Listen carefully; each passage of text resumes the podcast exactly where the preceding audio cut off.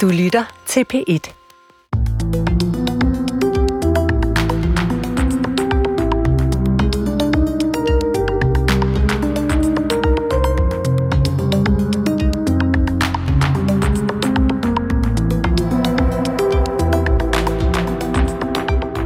Velkommen til det fjerde og sidste afsnit i Tidsånds adventskalender mod en grønnere jul, hvor vi ser på vores juletradition med et kærligt, kritisk og klimabevidst blik. Det kulminerer naturligvis i dag, hvor alle fire lys i adventskransen er tændt. Vi taler med en gruppe kvinder, som for en måneds tid siden klippede deres hår af i en rituel protest imod den manglende klimabevidsthed. Og så mindes vi teologen Ole Jensen, der døde tidligere i den her uge, men som helt tilbage i 1976 skrev stridsskriftet I vækstens vold, hvor han klart så, hvad der blev lysende klart for mange senere, nemlig at den blinde tro på vækst er en trussel mod vores jord og mod vores liv. Velkommen til. Jeg hedder Christoffer Emil Brun. I adventstiden venter vi Herrens komme. Det er ved denne tid, at vi ser frem imod det verdenshistoriske øjeblik, hvor himmel og jord forener sig ved at Gud lader sin søn føde i en stald i Bethlehem. Helt tilbage fra 400-tallet brugte kristne menigheder adventstiden som forberedelse til dette mirakel. Det var en faste og bodstid, som gik forud for fejringen af fødslen. Advent var en stille venten. Dens farve var violet. Dens mening var fordybelse.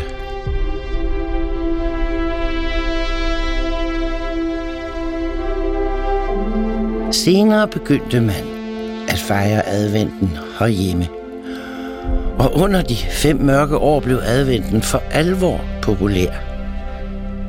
Lysene blafrede bag mørklægningsgardiner. Man ventede på at blive frelst fra den ondskab, som havde besat os. Men siden er adventstiden blevet en fest for grådighed. Det er som om, at frelse er blevet forvekslet med forbrug. I stedet for Herrens komme, er adventen blevet en hyldest til vor egen selvudslettelse. Små tegn på træthed i traditionen viser sig. Måske er det tid til at ændre vores måde at holde jul.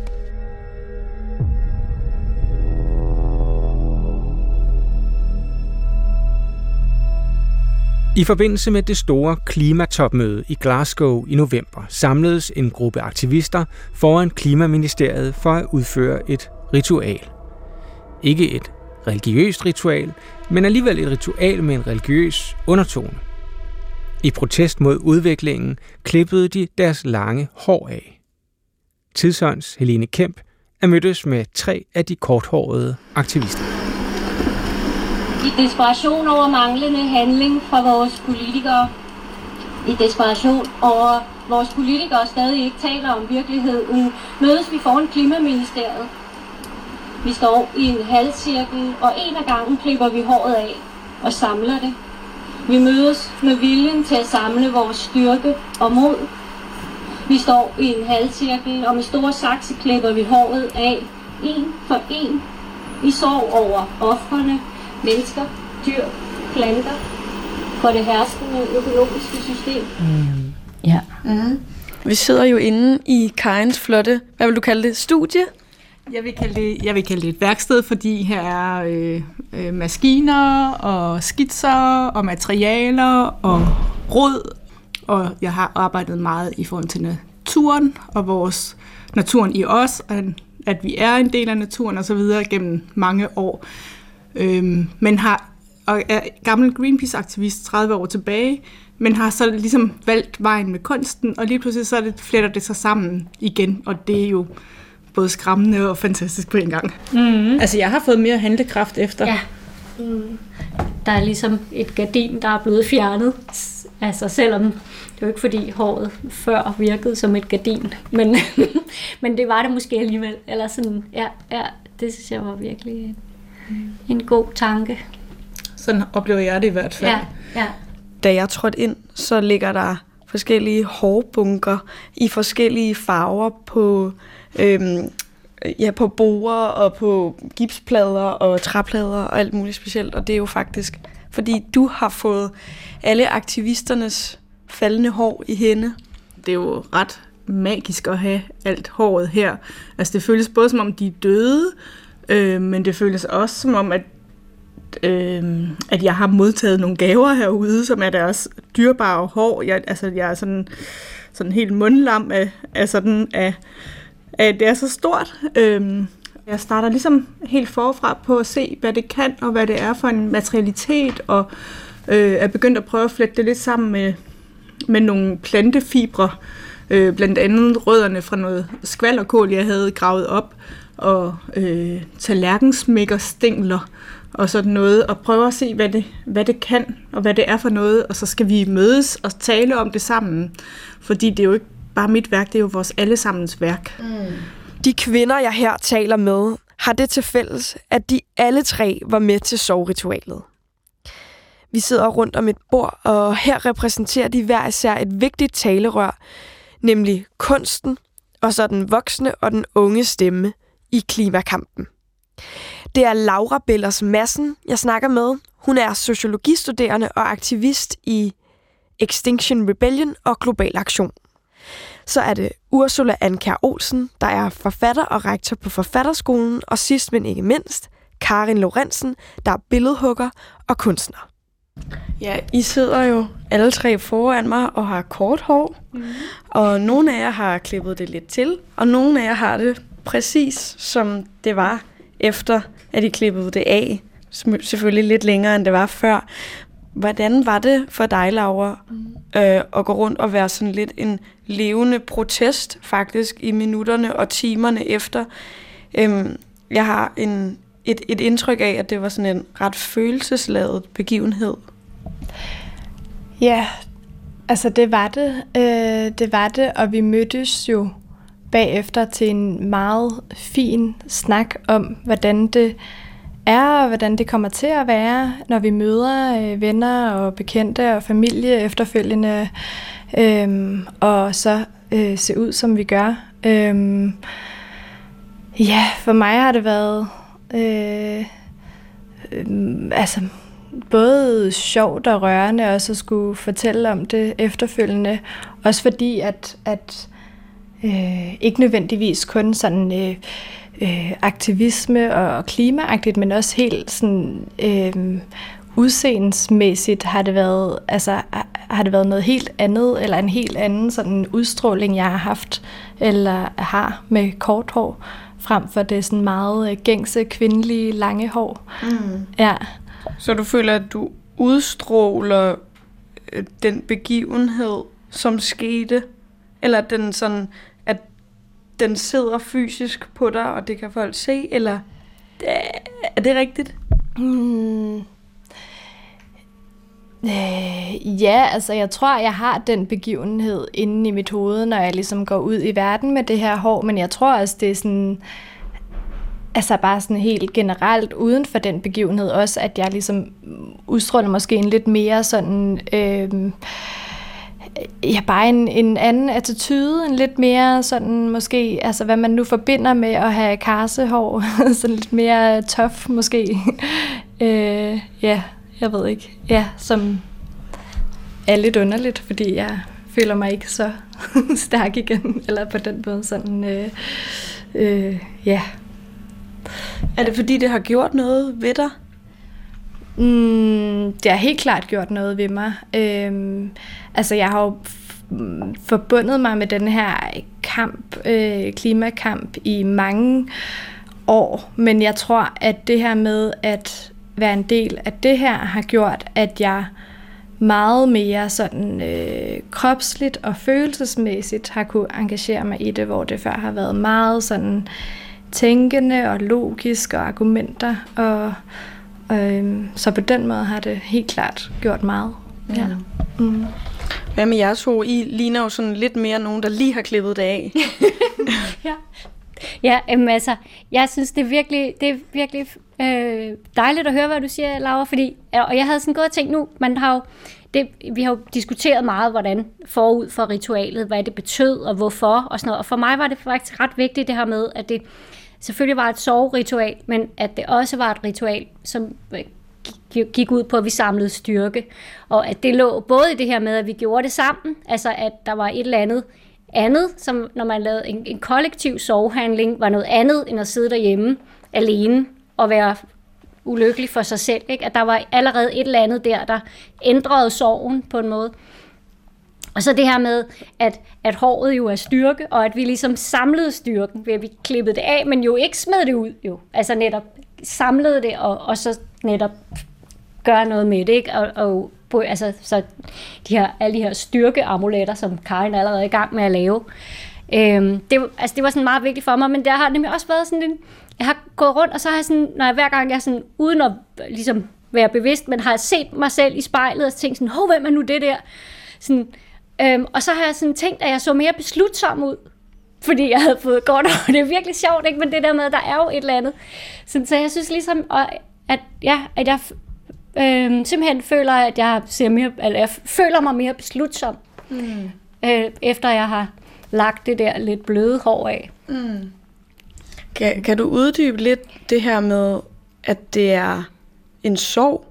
Ja, altså det er jo ikke, vi sørger jo ikke over vores hår jo. Nej. Vi sørger over, a, over alle de øh, skabninger, der, der øh, hele tiden øh, går under og allerede er gået under, om det nu mm. er, er hele øh, øer, der går under, eller om det er arter, eller om det er, er mennesker, som er, er fanget i. Altså mener, vi udnytter jo ikke kun øh, natur, altså så det der skæld på den måde med, at det er naturen, vi udnytter hinanden i fuldstændig uhemmet stil, og, og det er jo, det er jo en, en, et hele, som er det, der skal, altså, som der er virkelig god grund til at sørge over, øh, og som, men som der også jo er god grund til at samle styrke for at kunne kæmpe imod. Mm. Nu nærmer vi os jo julen, og det her bliver sendt i adventen. Hvordan navigerer du i det, Laura? Det er jo klart, at det vægtparadigme øh, og, og forbrugssamfund så altså, fylder rigtig meget i juletiden, og at, at øh, over det hele bliver man øh, fra virksomheders side og fra øh, samfundet i det hele taget bombarderet med øh, øh, forbrugsmuligheder. Øh, øh, og øh, altså der, der, øh, der tror jeg, at vi må prøve at se, om vi ikke kan gøre op med de her øh, konventioner og normer for, at, øh, at det er det, som julen handler om. Nu er du jo lidt ældre, Ursula, og der er jo enormt meget øh, sentimentalitet og nostalgi forbundet med julekulturen. Hvordan navigerer du i den? Um, altså, jeg har tænkt så meget på, hvor meget faktisk, øh, altså netop, at forbrugskulturen har nået at udvikle sig i min tid jo. Fordi selvfølgelig var, var, øh, var den allerede sådan i sin vorden i 70'erne, fordi den har vel startet omkring 60'erne eller sådan noget, men, men det er jo faktisk i min levetid, at den er, at den er sket simpelthen. Øhm, og jeg, har da virke, jeg synes da virkelig, det er helt vildt, hvor meget mere man pludselig har brug for i vores dage, øh, i forhold til, hvad man havde, da jeg var lille.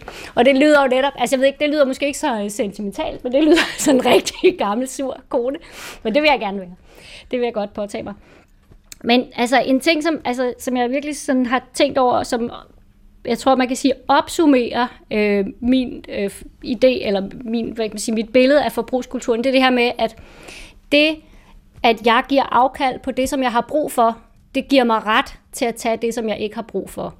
Og det er jo et eller andet med, altså lige præcis, hvis nu vi antager, at vi som, øh, som øh, øh, væsener i verden, levende, øh, levende øh, enheder, jeg ved ikke om, jeg tror, jeg tror ikke, mm, det her med menneske øh, er sådan super afgørende for mig. Det må jeg, men det, kan, det er en stor diskussion. men altså, vi er levende, øh, og vi, vi er her sammen med alle mulige andre, og hvis nu vi kunne følge alle de andre øh, være, være mere, og, man, og, og der havde, altså man ikke var underlagt alle de her forskellige rytmer, der kommer udefra, og alle de forskellige krav og pres, der kommer udefra, ikke produktivitet, effektivitet, man skal også ligesom, det er alle mulige ting, der skal disciplineres, og som bliver disciplineret helt sindssygt meget i vores konkurrencestat, ikke?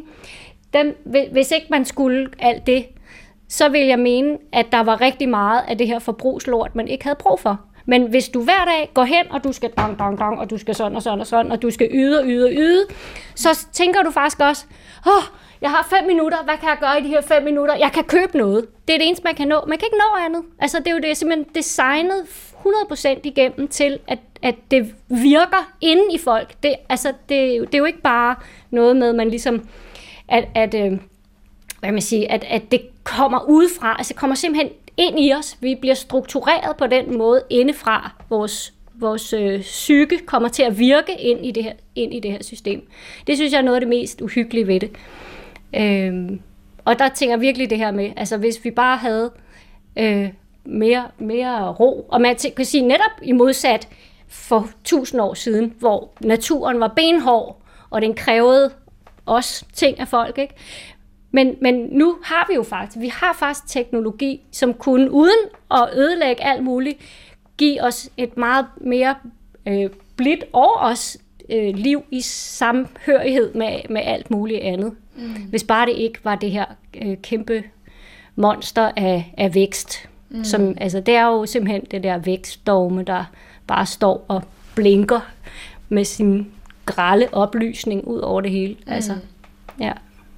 Jeg tror, altså sådan, det der også er, altså nu er der, altså hele samfundet er stillet op, som du også snakker om, som at vi hele tiden ikke har tid til noget som helst, og det har vi så altså i julen, så jeg tænker også, at sådan, det, der, det der er det vigtigste, man kan give til hinanden, og det tror jeg også, at det man sådan skal, måske er det en måde, altså det er der, ikke at skulle presse noget ned over nogen, det er der at sige, at, sådan, at vi elsker hinanden, og at vi gerne vil bruge tid og mm. energi på hinanden. Øhm, og det er øh, pisse svært, fordi den her øh, konstante tidspres jo også øh, så prøver at lægge noget ned over os, at nu skal vi også, altså sådan nu, som vi også snakkede om før, at og så føler man ikke, at man har brugt nok tid med dem, man, man, øh, man elsker, så, så må man bevise det på en anden måde, så må man bevise det med materielle gaver og sådan noget. Det tror jeg, vi skal, skal øh, væk fra. Mm. Ja. Og du nikker lidt herover, Ursula. Hvordan har du det med det her med at møde mennesker i øh, øh, et så stort ansvar, som vi jo, øh, som jeg jo kan mærke, I mener, at vi har overfor naturen, og det vil jeg jo nok også, øh, det kan jeg sagtens øh, erklære mig enig i. Og jeg, altså jeg, jeg erklærer mig nu også 100% enig i, hvad Laura lige sagde. Altså det her med, at det er jo, altså, det, det er klart, at som enkelt individ, så skal man jo endelig gøre alt, hvad man synes, der står i ens magt, men, men vi skal ikke lægge ansvaret over på, på enkelt mennesker på den måde. Altså, det, er, altså, øh, det, det synes jeg også er, er vigtigt at, øh, at, at holde fast i. Men altså, nu har jeg har en meget lille familie, øh, og jeg tror godt, de kender min holdning. Men altså, og jeg ved ikke, altså jeg har, jeg har selv gået over til det system, jeg køber aldrig nye ting. Altså jeg køber brugte ting, eller også ønsker jeg mig dem faktisk netop i julegave eller fødselsdagsgave. Mm. Så hvis jeg har brug for noget, nu har jeg for eksempel brug for noget nyt bestik, så det kan jeg få i julegave. Vi klipper håret af i desperation over de virtuelle økonomiske kredsløbs herredømme over de fysiske, ressourcemæssige kredsløb. Rundt om os synger en kreds af mennesker og støtter os i handlingen. Vi klipper håret. Er der noget i afsluttende her vil sige? En lille sidste ting. Altså, at... Øh, altså radikale handlinger. Ikke? Det er sådan noget, det bliver jo tit udlagt som noget, der altså som noget, der så øh, bagefter vil sådan, altså eller det på en eller anden måde er destruktivt, tror jeg. Altså der ligger sådan en eller anden biklang i det ord, som om, at det er destruktivt, og man ødelægger det, der er. Øhm, og så tænker jeg, der var, altså der er jo en radikal handling i at stille sig op og klippe håret af på åben gade.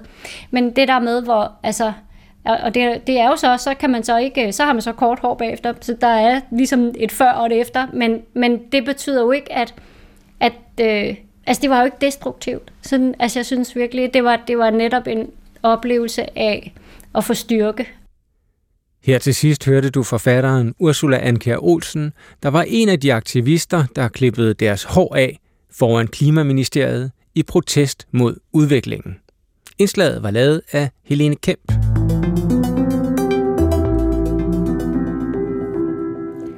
Du lytter til Tidsånd 4. søndag i advent. Sidste uges udsendelse sluttede med en sang af orkestret Hymns from Nineveh, frostsalme, med tekst af digteren Ole Sarvi. Men Hymns from Nineveh, der består af musikeren Jonas H. Pedersen, har også netop udgivet en hel plade med julesange. Det er Jonas. Hej Jonas, det er Christoffer Emil Brun fra Hej. Tidsånd. Hej. Du har jo lavet en hel juleplade nu her.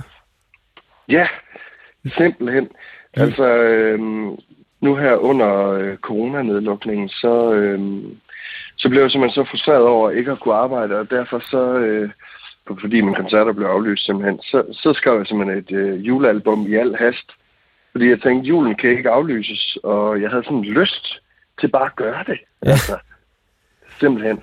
Og, og, og give, altså det jeg savnede ved ikke at kunne spille koncerter, det er bare det her med at give noget til andre. Altså til, til mit publikum, ikke Ja. også? Og så tænker jeg, jamen altså, jeg har simpelthen lyst til at lave det her. Jeg ved ikke, om det er en god idé. Det koster en hel del penge. Det kommer til at tage noget tid. Øh, men øh, nu vil jeg simpelthen gøre det som en, øh, en gave til dem, der måtte have lyst til at, at modtage den. Og det har simpelthen givet mig kæmpestort indhold i år at, at arbejde med det her. Ja. Julekassen hedder den. Øh, efter, Ja. sådan, efter sådan en julekasse, som mange af os har stående et eller andet sted i kælderen eller på Ja. loftet, som man hiver frem der og pakker Ja. ud. Øh, har du så også øh, overvejet sådan vores juletradition? Det har jeg nemlig gjort her i, i programmet. Øh, mm. Også lidt kritisk, hvor jeg har tænkt, er vores tradition i synk med den måde, vi ellers i de her år ser på vores øh, liv og vores samfund? Er den, så at sige, Mm. bæredygtig nok, vores tradition? En af grundene til, at julen er så interessant for mig at arbejde med som Mm. sangskriver, altså seriøst. Altså, fordi Ja. ja. det er jo ikke sådan noget, jeg, det er jo ikke sådan noget øhm, happy clappy øh, julemusik, jeg laver. Altså sådan noget, øh, sådan noget øh, altså, øh, det er ikke sådan noget kunstigt noget. Jeg, jeg tager virkelig julen seriøst, fordi jeg mener, der er, øh, der er virkelig nogle, nogle, øh, nogle grundlæggende ting, vi kan lære af den, som er, er mere sådan åndelig karakter. Ja. Øhm, altså, og, og ikke, ikke åndelig kun forstået som religiøst, men mere sådan, altså, der er sådan nogle, nogle øhm, der er sådan en ting som glæde, for eksempel, ægte glæde, Mm-hmm. øh, som, vi, kan- som vi kan lære, øhm, og, øh, som jeg i hvert fald kan, kan lære øh, af mine øh, nevøer og niæser, når jeg ser deres glæde.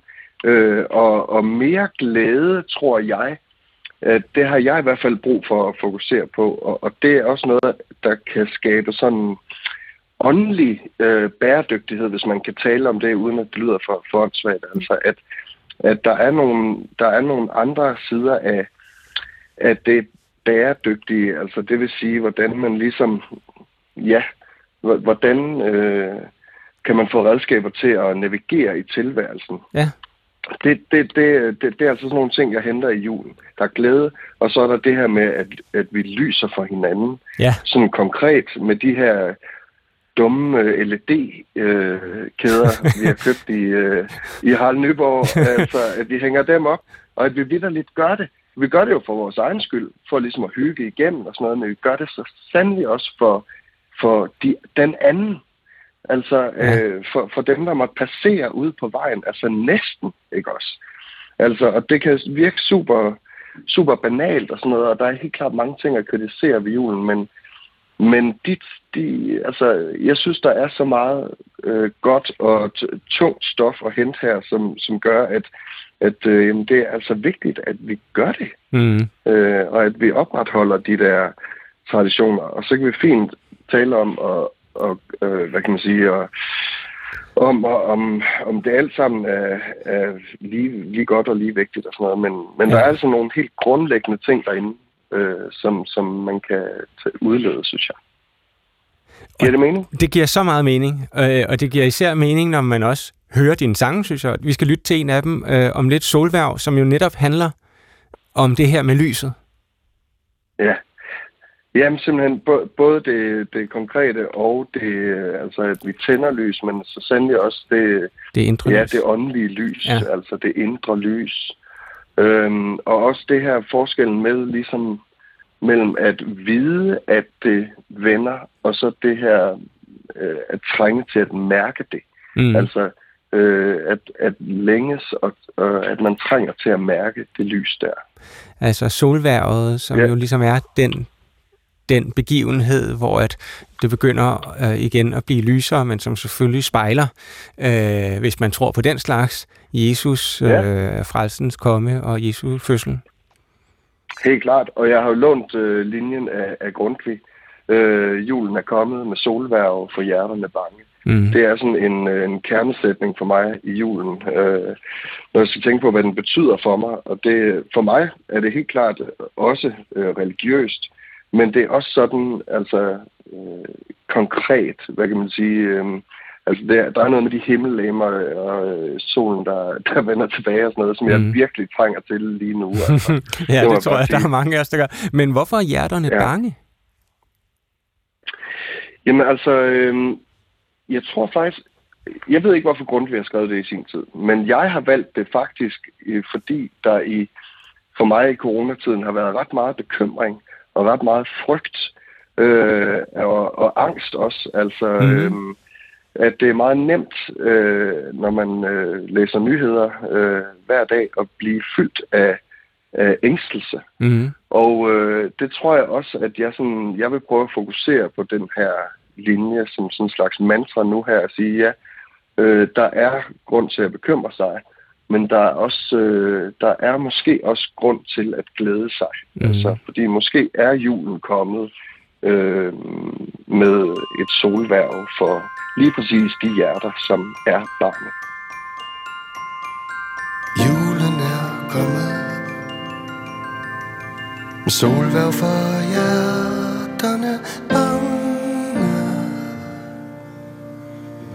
Julen er kommet med solvær for hjerterne bange Skriver at jeg tror på det Men trænger til at mærke det nu. At julen er kommet.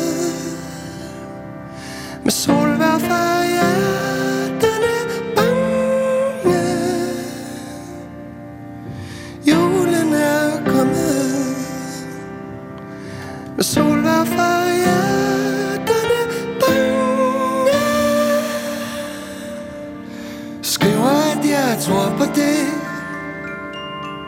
Men trænger til at se det ske. Så jeg tænder lys, der lyser som Det solværvslys, jeg synger om nu. At julen er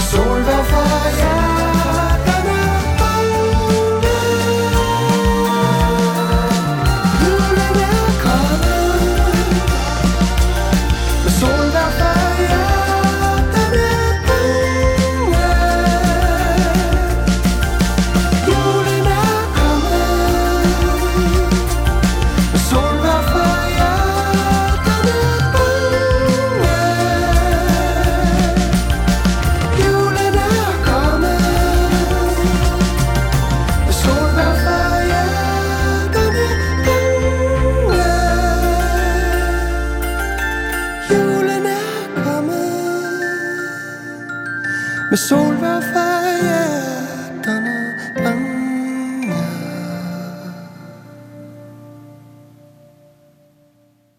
I tirsdags døde en vigtig skikkelse i nyere dansk teologi, Ole Jensen. Jensen var elev af K.E. Løstrup, og Løstrups filosofi blev ført videre med Jensen, der også tilførte hans tænkning et økologisk perspektiv. Det kom med et brag med Ole Jensens bog I vækstens vold, økologi og religion. Den er fra 1976. Allerede her så han klart, hvordan behovet for vækst har en destruktiv side. Altså han siger altid, at man kan ikke vokse uendeligt på endelig plads. Sådan sagde hans yngste søn, Peter Frederik Jensen, om sin far for bare et par uger siden her i programmet. Men Ole Jensen selv har også været gæst her i programmet, i det der måske har været et af de sidste interviews, som han gav, og som jeg lavede i forbindelse med erindringsværket, og så alligevel. Det er et par år siden. Nu er Ole Jensen så død, 84 år gammel. Det er trist. Og så alligevel er det en glæde at kunne mindes ham nu med en del af interviewet. Øh, jeg bliver løst elev, fordi jeg kommer der fra Asker Højskole, kommer til Aarhus Universitet, og der siger øh, Løstrup og Knud Hansen, jamen, og, og, og, og tro, det kan aldrig blive sådan en præstation, heller ikke en intellektuel præstation. Så tro, det er noget, vi... Øh, øh, det er ligesom med kærlighed. Man kan ikke elske på befaling. Man kan heller ikke elske af pligt. Det er en spontanitet som vi ikke kan dirigere med. Midt i øh, 1960'erne her, er du med i en kreds omkring Løstrup, samtidig med, at hans idéer bundfælder sig. Man kan sige, at han har udgivet den etiske fordring, og nu tænker han sig så sammen med den her kreds, hvor altså du var del af, frem til ideen om de suveræne livsytringer. Hvad er det? Ja, det er rigtigt.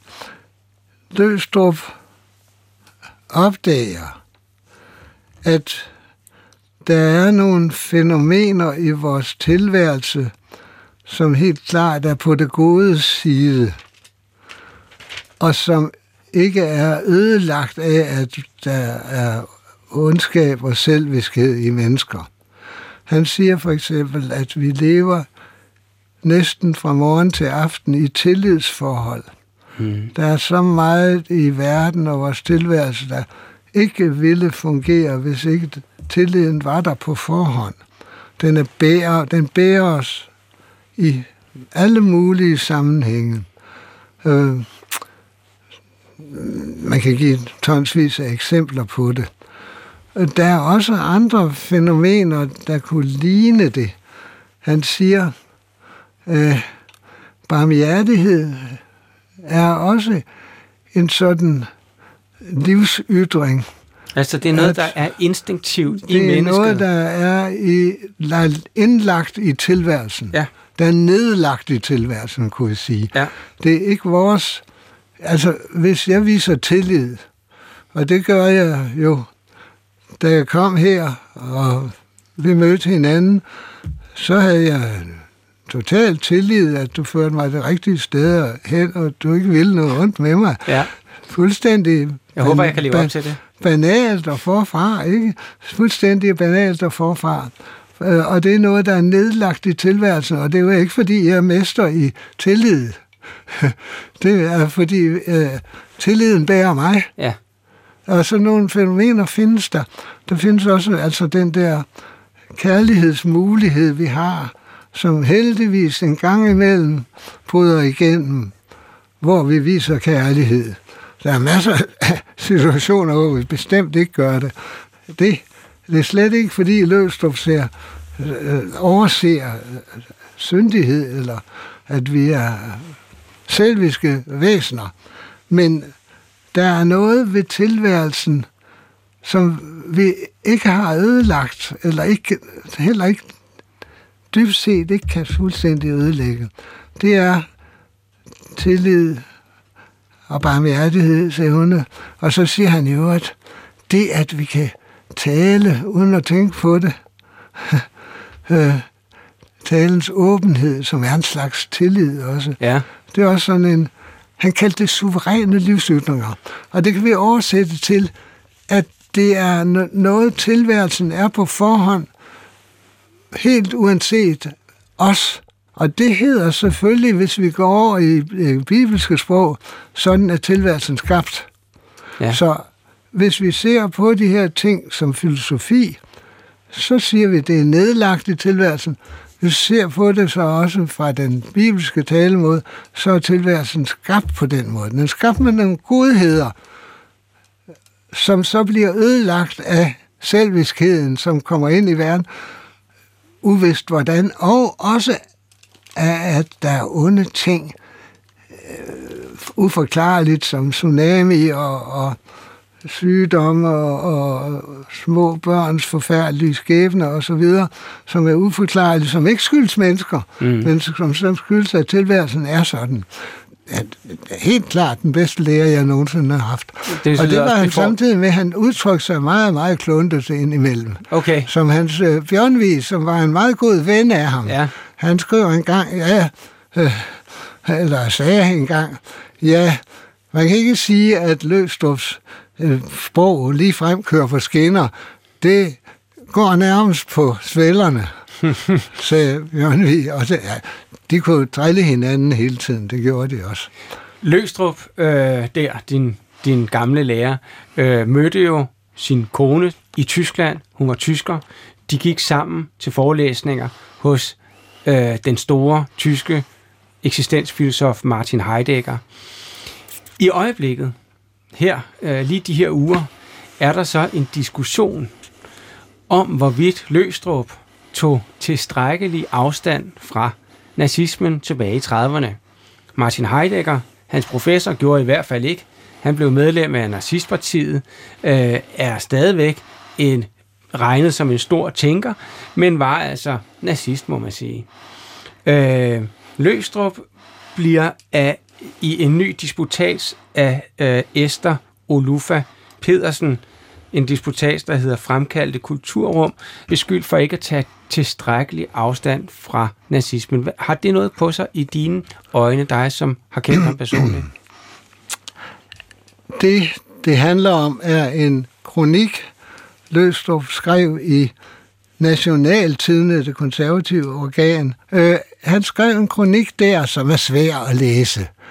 Det er den, der diskuteres så vældig meget. Ja. Og der, der gør Løstrup, han går ind i og, og skildrer, hvordan Hitlers forståelse af tilværelsen, så at sige, øh, som han støtter på Heidegger, eller det mere Heidegger mener i hvert fald, at han gør, set fra Heideggers synsvinkel, hvordan den skal forstås indefra. Mm.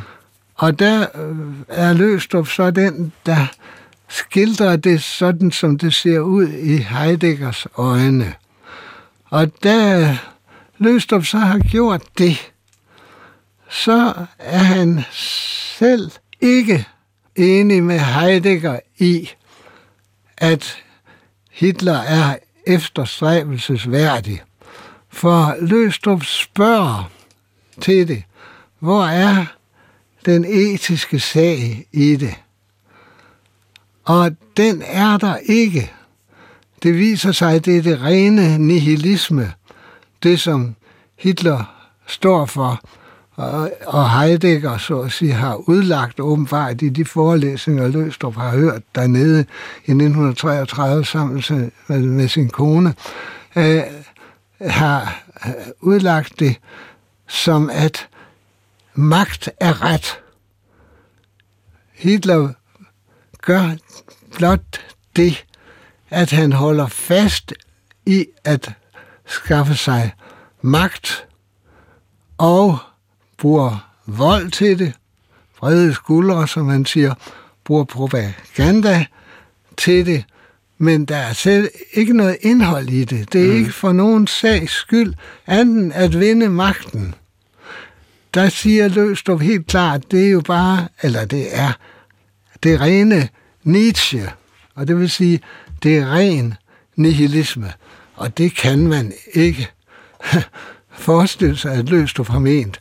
Han siger da altså også til sidst, at den der hitlerisme, den omfølger sig med sådan et skær af noget, noget øh, lidt halvmystisk, altså noget øh, patetisk, vældig patetisk, svulmende, noget som kan forføre øh, ubefæstede sjæle, han siger, mm. gymnasieelever, der er optaget af sådan nogle ting, men ikke rigtig forstår det. Og deri ligger, at Løstrup faktisk tager afstand. Problemet er, at Løstrup har kunnet enes med Heidegger i, at mennesker, øh, det, det lå jo allerede i det, jeg sagde fra, fra 1928, at mennesker må leve i valg. Ja, vi må leve i valg. Det kan vi slet ikke undgå. Men øh, der er ingen, der har sagt, at det skal være valg af denne politiske karakter, som det får her. Det er fra Kirkegaard, det hele stammer, ja. og så Heidegger, nemlig at eneren skal, skal, skal ikke følge øh, pøblen. Ja, præcis. Og der har du jo altså en, en, en, en del af kernen i hele eksistenstænkningen. Og Kierkegaard og Heidegger bliver forgrenet ud til blandt andet Løstrup, øh, og der selv for den sags skyld. Hvis man nu fra 2019 her, tæt på jul, kigger tilbage på det 20. århundredes eksistenstænkning, måske den førende filosofiske strømning, Heidegger, som legitimerede nazismen, Sartre, som du også nævner, og har levet på på et tidspunkt i Roskilde, som legitimerer kommunismen, et andet folkemord. Har vi kigget kritisk nok på eksistenstænkningen? Nej, det har vi ikke. Eller det har traditionen ikke, efter min mening. Og Løstrups modtræk er jo, at han, han øh, det er det, jeg prøver at sige med, at verden er, er i udgangspunktet gave. Ja. Den er gave, og, den er, og det hedder så teologisk, at den er skabt. Ikke, men den er gave, og det er naturen også.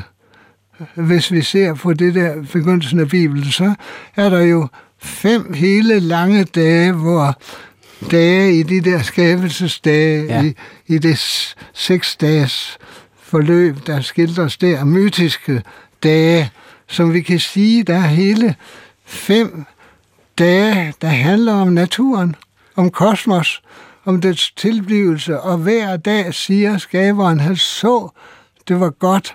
Vi kan sige, dage er æoner. Der er fem æoner før det der væsen menneske dukker op, ja. som så pludselig bliver ophøjet til at være sådan noget helt unikt, og man helt glemmer de der fem, fem dage. Den sjette dag bliver så, fordi mennesket har en særrolle i, i det der øh, beretning, og i den der filosofi. Den særrolle er jo, at vi faktisk ved, at vi er til, og derfor er nødt til at leve foran os selv, så at sige, og tage beslutninger mm. og vælge. Det er da rigtigt, det er vi, det gør vi dagen lang, men det er ikke det eneste, vi gør. Det Løstrup så også siger, og som er et modtræk mod det her, det er, at vi kan også glemme, at vi skal vælge. Mm. Kierkegaard sagde, at vi lever i angsten. Heidegger sagde i min oversættelse, vi lever i bekymrede, som bekymrede væsener. Det er vi jo nødt til. Bekymrede for vores børn og så videre, og for mm. alt muligt. Men vi kan også glemme bekymringen. Vi kan lege, vi kan elske, øh, vi kan arbejde øh, selvforglemmende. Og disse selvforglemmende fænomener, fænomener, det er også noget, de ligger i det suveræne livsøger. Det er noget, tilværelsen forærer os på forhånd. Ja. Og det er den skave karakter. Du nævner øh, naturen, og det er jeg glad for, fordi at naturen, skaberværket, som vi vil kalde det sådan i bibelsprog, fylder meget øh, også i dit liv, og navnlig sådan i den senere del. Du bliver professor i systematisk teologi i København på et tidspunkt i 70'erne, øh, og der kommer du ind på et emne, som jo alle taler om nu, men som meget få talte om dengang, nemlig spørgsmålet om forholdet mellem natur og kristendom, om økologi og religion, som din disputat fra 76 øh, handler om. Hvordan er det i dag? I første omgang var det simpelthen studier i, kan man godt sige, eksistensfilosofiens tilblivelse, teologiske studier. Mm. Det var en nørdet studier. Men så pludselig, mens jeg sidder med dem, så opdager jeg, at det natursyn, der gik ud på, at naturen er til for mennesket alene, mm. og så opdagede jeg, at det var de jo, det var jo sådan set alle teologer enige om, og så opdagede jeg, at det var alle mennesker til enige om. Så opdagede jeg, at alle mennesker i vores kultur, jeg opdagede, at det var øh, kommunisterne øh, enige om, og det var øh, kapitalisterne også enige om, både de liberale og de socialister. Alle var enige om, at naturen bare er til for mennesket alene, som vores ressourcer, vi bare kan øse af og tage af og tage af. Og det er anlagt ved en fejludlægning eller en ensidig udlægning af vers 28 i det første kapitel af Bibelen, hvor mennesket øh, skabes og får at vide, at det er skabt i Guds billede. Så at sige, det kan noget, de andre ikke kan. Det dyrene ikke kan. Ja. Og det er jo rigtigt, det kan vi ikke. For vi, vi kan noget, dyrene ikke kan. Vi ved nemlig, vi er til, og derfor skal vi leve i, øh, i disse valg, øh, som, det er jo vidderligt rigtigt. Øh, men det er så blevet til, at det, ene væsen, det eneste væsen, der åbenbart øh, øh, næsten er til på jorden. Man glemmer det der med de fem første dage. Det, det bliver fuldstændig glemt i vores kultur. Fuldstændig glemt. Men det ender med, at naturen så kun er set som ressourcer, og ikke samtidig er set som, som, øh, som det der mirakuløse kosmos, det, den herlighed, verden er. Mm. Så der også skal passes på det, så der også skal have nænsomhed og opmærksomhed. Det er glemt i vores kultur, og derfor har vi nogle mærkelige kontraster i dag, der består i, at den der poetiske livsfølelse, vi nævnte, ja øh, den dukker faktisk op hos mennesker i dag, helt klart, når de er på ferie. Jeg har tænkt på det ved Facebook i sommer. Alle de dejlige billeder, vi ser af folk ved strande og i bjerge og så videre, og hvor der helt oplagt er en elementær, helt fin øh, poetisk følelse til stede. Den er bare i total kontrast til den livsform, alle tvinges ind i vores samfund, fordi livsformen er rent øh, borneret humanistisk. Borneret, der hvad siger jeg, at den er ved humanistisk vendt mod de andre. Mm. Derfor er vi nødt til at ændre vores humanisme. Og der er den store konflikt, når en regering siger på én gang, og et folketing er enige om det, og jubler, og jeg jubler over, at de har lagt, kommer en klimalov, ja. men samtidig siger, at væksten skal fortsætte, og den skal fortsætte på fuldstændig samme måde, som den har gjort, og vi skal være førende i verden, og dit og dat, og på alle de gamle præmisser, som slider vores livsgrundlag op. Det går ikke i længden. Det går ikke i længden. Og derfor er humanismen det store, store spørgsmål nu, efter min mening, at vi skal omtænke vores humanisme. Du hørte teologen Ole Jensen, der netop er død, her i et to år gammelt interview. Hans stemme var vigtigt, og det er på mange måder hans tanker om forholdet mellem klimabevidsthed og religion, som vi har forsøgt at tage op her i Tidsånds adventskalender. Den er ved at nå til vejs ende nu efter fire programmer, hvor vi har kastet et kærligt, men kritisk blik på vores juletradition. Vi begyndte med at gå en tur med tv-manden Paul Næsgaard ud til det hul, hvor han for 40 år siden sammen med makkeren Nulle optog julekalenderen Jul og Grønne Skove. Nu ved jeg, hvor det er. Ah, okay. Jeg har fundet det. Som man måske kan høre på det her klip, regnede det temmelig meget den dag. Det gjorde nu ikke så meget, for Poul Næsgaard havde taget to paraplyer med, som han så bagefter glemte i min bil. Der har de ligget nogle uger, men nu er der altså også tid til at aflevere dem tilbage. Paul, Der har vi, der har vi paraplyerne. tak for lån. ja, det var sgu da så lidt. Jeg skal Nu ikke... Øh, putter vi mere ind, så vi ikke. Du vil ikke have en kop kaffe? hurtig kop kaffe måske? Gør vi. Det program, som øh, vores øh, gåtur der, det havde utrolig mange lyttere. Er det rigtigt? Ja, det var tilfældigt. Det er meget sjældent, jeg ser på lyttertal, men, men jeg gjorde det tilfældigt forleden dag, og, og det, præcis det bongede altså ud. Men hvad, det var, det var en tilfældighed. Muligvis. Men sådan er livet jo. Jo, jo, men det Der er mange også- tilfældigheder, der har spillet ind Ja. på en gunstig måde i mit Unægteligt. liv. jo. Ja, Det må man sige. i alles liv. Man skal selvfølgelig også lige være åben over for det. Ja. At det kan ske. Men altså, vi skulle jo ikke have for mange lyttere og seere, dengang jeg var ung og lavede fjernsyn og radio. Nej. Altså, der var det, der var det, et, det var et problem, vi tog op i, på redaktionsmøderne, at nu er der for mange. Ja. Nå, Fordi vi, vi vil ikke, vi vil jo ikke, øh, vi vil ikke, Ikke være en domin, hva? Vi vil ikke, vi vil ikke dominere på sådan en måde, at vi tog dem ud af livet, sådan de sad foran radioen eller fjernsynsapparatet. Så der skulle altid ligge en sådan pædagogisk øh, faldlem, så de røg ud af fjernsynet og ud i virkeligheden. så vi talte om det seriøst. Ja. Her er der for mange. Og det var klokken 5 eller klokken 4 hed det sådan noget. Og det, det pludselig var det altså, alle børn så det der. Og så bredte vi dem ud på alle dagene. Fordi så var vi sikre på, så kunne de jo ikke alle dage. Nej. Det, det, så det, er- det er også en sjov jagt. Det er ægte public service. Ja. Altså i løbet af adventskalenderen her, med det her sådan lidt kritiske blik på vores tradition og sådan noget, Ja. der var der en ting, som har øh, været en vanskelig balance, og som du også pegede på, nemlig, hvordan kan man være det, uden at blive frelst? Uden ligesom at komme til at virke moralsk. Ja. Og det synes jeg er en Men balance. vi har jo forstået på, på MeToo og alt muligt, at moral er noget, der ændrer i forhold til de ydre omstændigheder. Ja. Altså radikalt, ikke? Jo. Altså i det her tilfælde til det gode, vil jeg sige. Absolut. Ja. Men altså på samme måde, vil, altså det der virker meget sådan øh, moralsk, og man og står det med, med den store pegefinger, altså om, om 5-10 år tænker man, hvad, hvad var der, der var så mærkeligt ved at sige det? Ja. Så det er pludselig at sige, at, at, at øh, julen er i virkeligheden sin egen selvmodsigelse, i betydning, at den er blevet til noget helt andet, end den var tænkt. Mm. Jamen, det er, jo helt, det er jo helt banalt. Der er, Ja, jo ikke ja, noget, ja. der, der er jo ikke noget mærkeligt i det, fordi det er jo absurd, at vi udtrykker enhver form for erkendelse og kærlighed og samhørighed igennem at købe nogle gaver, som nogen ikke engang har brug for.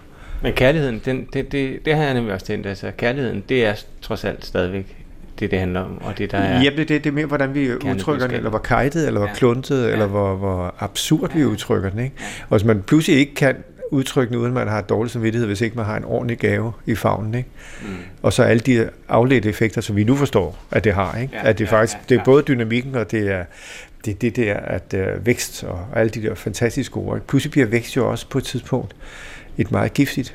Og, Det og, er det allerede. Ja, du kan næsten ikke sige det. Og før var det jo, altså, det var det eneste, man skulle sige. Mm. Hvis ikke man sagde vækst, så forstod man jo ikke øh, nogen sammenhæng. nu er det så om, man har forstået, Ja, ja. at det er virkelig... Ja, Hvad, ønsker du dig selv i, gave? Hvad ønsker du dig selv i julegave? Mig ingenting. Ej, det kan vi har, vi har jo, altså... Et eller andet formand. Nej, det, det kan godt være, at jeg overhovedet ikke får noget. Jamen, det har, der har over, hvor jeg, jeg, som regel har jeg så fået én ting. Og det har altid været sådan, at jeg tænkte, nå, fik jeg noget? Nej, det, er en alder, hvor man ikke, vi får ikke, altså. Og nu siger vi, at de voksne, det er jo den, det er den første, ikke? De voksne skal ikke give gaver til hinanden. Altså i det her vækstræs. Ja. Ved og så, men børnene, meget- børnene, det er svært, ikke? Jo, jo, jo, Men det var, lige der, det var lige der, man skulle sige, I får ikke noget, fordi vi giver jer sådan set en, en klode og en fremtid. altså, det er den eneste logiske. Altså, hvordan skal de ellers forstå, Ja. at den er helt gal? Ja, de skal jo nok forstå det. Men altså, jeg var, sgu, jeg var glad for, at du var med, og så er jeg glad for, at jeg lige kunne komme og aflevere paraplyen tilbage til det her. Ja. Jamen, det er også, altså paraplyer, det er også noget, man bare får nogle dage. Tag bare paraplyen med, siger de fra hotellet, ikke? Nå ja, så går man rundt og gør reklame for et eller andet. Ja, det er rigtigt. Ja, så det er jo ikke det, er jo ikke det, altså... Men der kom jeg altså og afleverede den tilbage. Ja, jamen, det er det. Det er en gammel, Gammel. det er en gammel måde at, at, at, ja, at håndtere ting på. At de har en værdi, ikke? Jo. Men vi opfatter jo ikke en paraply som noget, der har en værdi. Det er bare noget, der er. Jo. Før i tiden var det jo noget, ikke? Altså, Jo, jo. jeg har en paraply, og man kan trykke på knappen, så går den op. Ja. Det var jo stort. Ja. Det regner vi ikke rigtig for noget, den der fjeder. det er jeg. Nu er kaffen klar.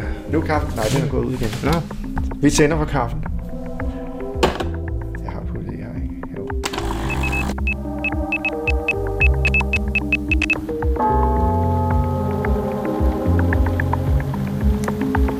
Tidsånd er slut for denne gang. Jeg hedder Christoffer Emil Brun og ønsker alle lyttere en glædelig uge.